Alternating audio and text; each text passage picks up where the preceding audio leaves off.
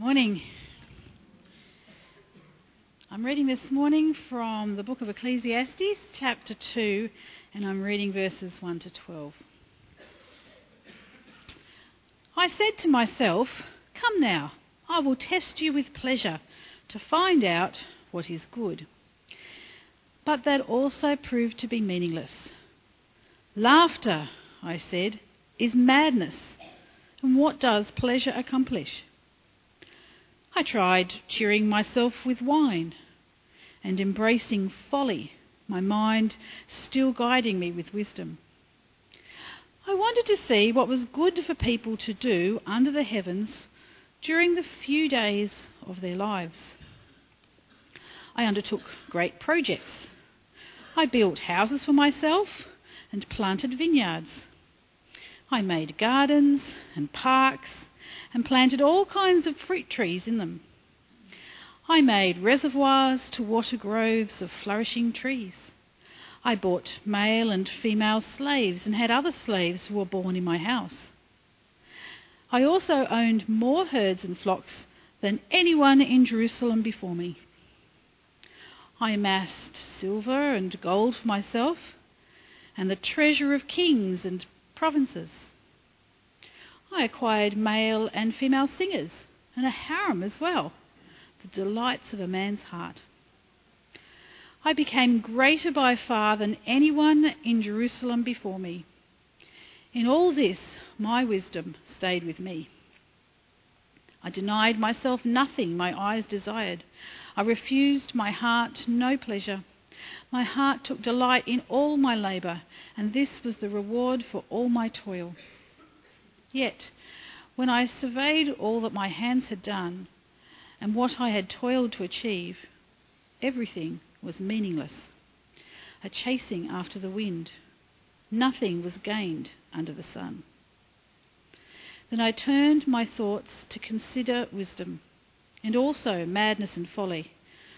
What more can the king's successor do than what has already been done?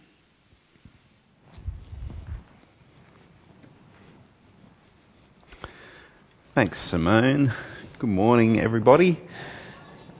Hey, I want to share with you before we get started on today's talk. Uh, Ian shared last week that we've been able to appoint uh, both CJ Smith and Logan Brayley as interns for the next two years, commencing at the end of this month. I want to share with you this morning that Daniel Thompson will be the third of our interns starting at the end of this uh, this month, and Daniel will be working with us over the next two years in training and equipping in ministry as well. So, to everyone who is able to either pray or financially support uh, the intern program for the next years. Thank you very much. It's been a great uh, journey thus far to talk with these guys and be able to appoint them to these roles. And would you continue to pray for them that God will continue to form them as disciple making disciples uh, in their time uh, through the internship. Now, Ecclesiastes, before we get there, we are in a series. We're in a series, as Langdon shared earlier, called Mastering the Art of Life. Well, that's not an intimidating topic as a preacher, he said sarcastically. This morning's particular topic on that is life in fast forward. As I had a look at this, for maybe not the first time in my life, I thought, what is Barnett thinking? Why has he picked me to talk about mastering the art of life, in particular life in fast forward? Because I'm presuming from what he's told me that this is about how we cope with living life in fast forward rather than trying to live life in fast forward. I'm one of those people who, in my mind, from time to time, I imagine a big red industrial sized emergency stop button. And I imagine, I just wish there could be an emergency stop button sometimes and I could just go bang and stop the world. I don't know if I'm the only one here, I suspect I'm not but just every now and then I feel like the world's going too fast for me. And maybe my own fault. See, I'm not good at this. I am not at all good at this. I am a self confessed wind chaser, I'd have to say. I'll give you an example. Last year, some of you know, was a good year for me as a cyclist. I went to the state championships and I won.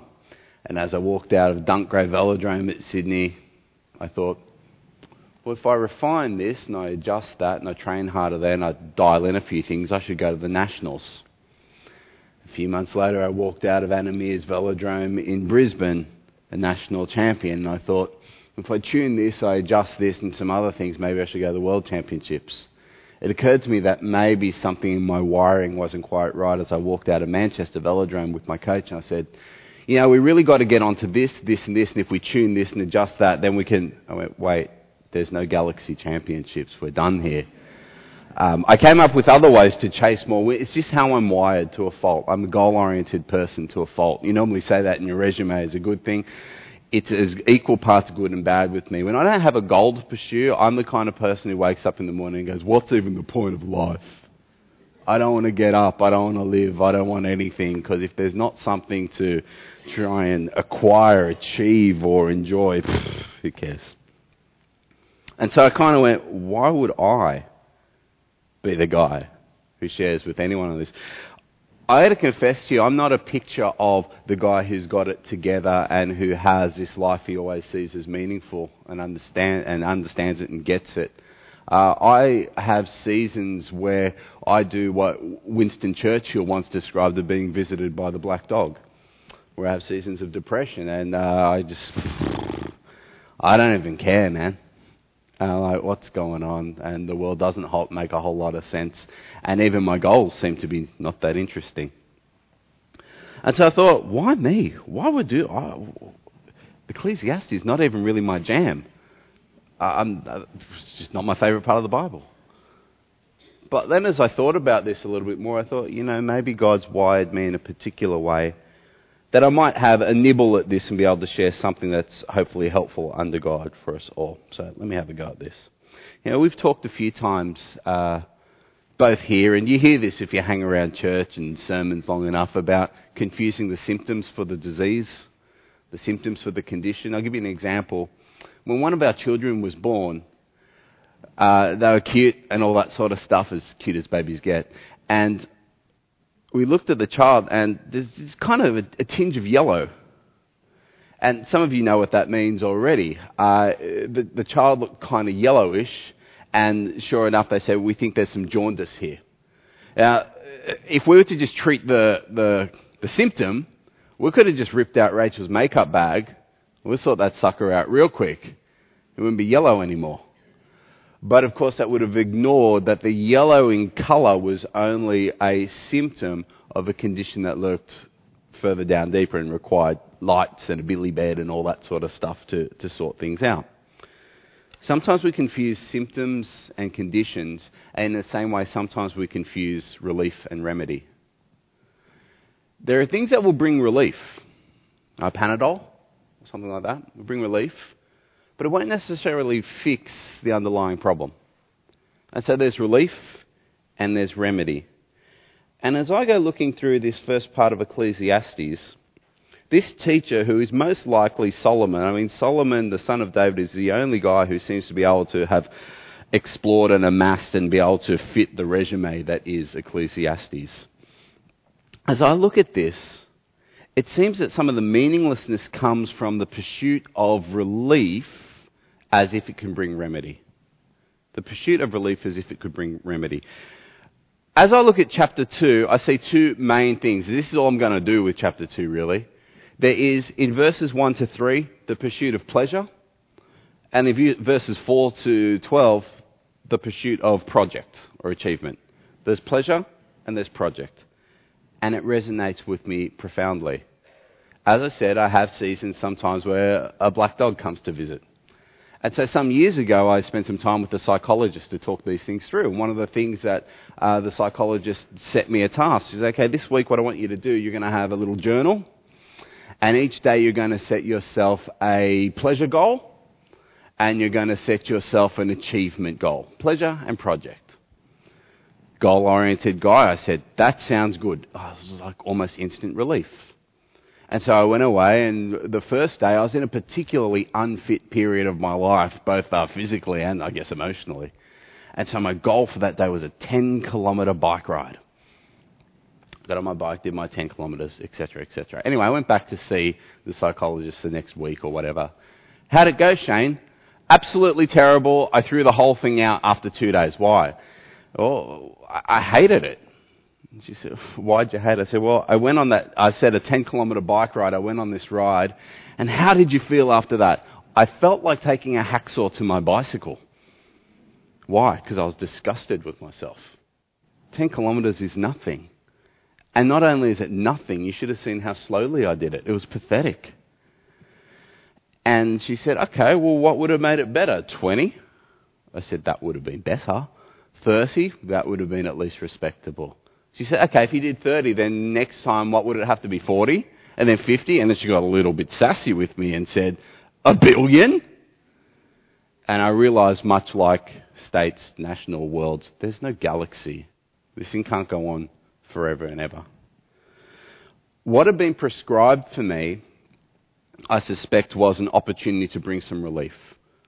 To enjoy something in the day, to achieve something in the day, and to have an escape from some of the melancholy feelings I had. But what was actually going to improve my condition was some further reflection, some rewiring of how I thought, and things like that to actually uh, come to a place beyond relief and to remedy.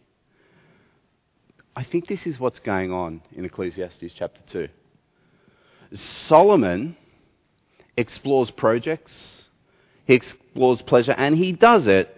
I, got to tell you, every talk I've listened to on Ecclesiastes 2 bores me to tears as I hear just how incredibly wonderful Solomon. Can we just take it as read as he's smarter than you, he's had more girlfriends than you, uh, he's done more than you. Okay, in projects and in pleasure, he's gone further. Uh, he's more educated. The, the whole thing. I'm not going to spend an hour telling you how great Solomon is. He's great, all right? He's done it further than you. There, there's my exegesis of Ecclesiastes 2. Solomon does all this stuff, and in the end, he says, You know what? When I finished up, verse 11, I went, looked at all my hands are done, and I had a wind collection. Do you know anyone with a wind collection? We know people who are full of wind, but no one really seems to have a wind collection. It's not something you can collect. You chase after the wind and it disappears. And I think that's the idea of this meaningless idea. It disappears. It would be difficult to ride through the whole of Scripture and say pleasure is a bad thing. Pleasure seems to be a wonderful thing that God's given us. Achievement, to go through the Bible and say achievement's a bad thing. No, achievement seems to be a wonderful thing that God has given us. These things bring relief to days. Or, as one theologian, John Calvin, once said, these things are given to us to sweeten the days of our existence. And they do, don't they? God gives us these things that are pleasurable. Gives us these little tasks you can get at and you can do, and that project done, and some count for more than others, but it, it's a thing. It brings relief. But it won't bring remedy to the human condition that seeks for meaning. Because this is just life under the sun. The sun, that great astronomical body. It's the kind of greatest thing these readers would have known in their world. It's this huge thing. It brings light. It brings the end of the day. It kind of regulates. And under the sun, that is in the natural realm, you gather up this stuff and then it goes and it's meaningless. But if we will move beyond life under the sun, and explore, as Ecclesiastes will by its end, life under the Creator, the meaningless becomes meaningful. Life becomes eternal life. And it's not just a shift in quantity, it's a shift in quality. We go to a different kind of life because God comes along and rather than just provide relief, which He does, He does give us pleasure and He does give us projects, he provides not only relief, he provides renovation and he provides remedy. Now, I use those two words importantly because I don't want you to think that I've said to you, if you'll only stop chasing stuff like me and look to God, you'll be fixed, you'll be full, and everything will make sense, and you'll be completely remedied of days of feeling meaningless, meaningless. Some of you might, God bless you, some of you won't. It's just the human condition. But what God will do is start to bring about renovation. When we just chase relief, it's like almost being in a boat that's got a hole in it and you bail, bail, bail, relieving the boat from its burden of water. But what that boat needs is some significant renovation, doesn't it? There's someone to patch the hole. the beauty of moving from life under the sun to life under the Creator is God comes in and He does repair the hole. Now, does that mean you're filled overnight? No. But the leaking tends to stop. And meaning comes to life rather than chasing after the wind which can't be grasped. You have this eternal purpose under God. You have this God who knows you, this God who sees you, and this eternal destiny that means that your bucket starts to fill. Or the reverse, your boat seems to stop leaking. Will you fill overnight? No. But you will be renovated, and remedy will come. Life is no longer purposeless or meaningless. Life becomes purposeful. Life becomes filled. Life becomes better. Under the good God, there's relief, there's renovation, and there's remedy. And the desperation of life in fast forward can move towards a patient satisfaction of enjoying the blessings of life not under the sun, but in the presence of the one who gives my life meaning. Rather than that constant bailing out the boat, filling up the bucket. Now we start to make progress and life has meaning. And what is the meaning of life? The meaning of life is to glorify God by enjoying Him forever. Relief, renovation, and remedy. All the good gifts of the wonderful God who we are invited to live under by His Son, the Lord Jesus. Let me pray. Heavenly Father, we thank you for the Lord Jesus. We thank you for His love for us. We thank you that in Him we have more than life under the sun, S U N. Instead, we have life with your own precious Son. We have a life that is beyond the natural realm. We have a life that indeed enjoys the reliefs of the natural realm, those achievements, those pleasures. But indeed, we also have a life that is being renovated and restored, and a life that will see the full remedy of having ultimate purpose of, of life eternal with you, of no longer leaking, but being filled with the peace of God. And we thank you for this in Jesus' name. Amen.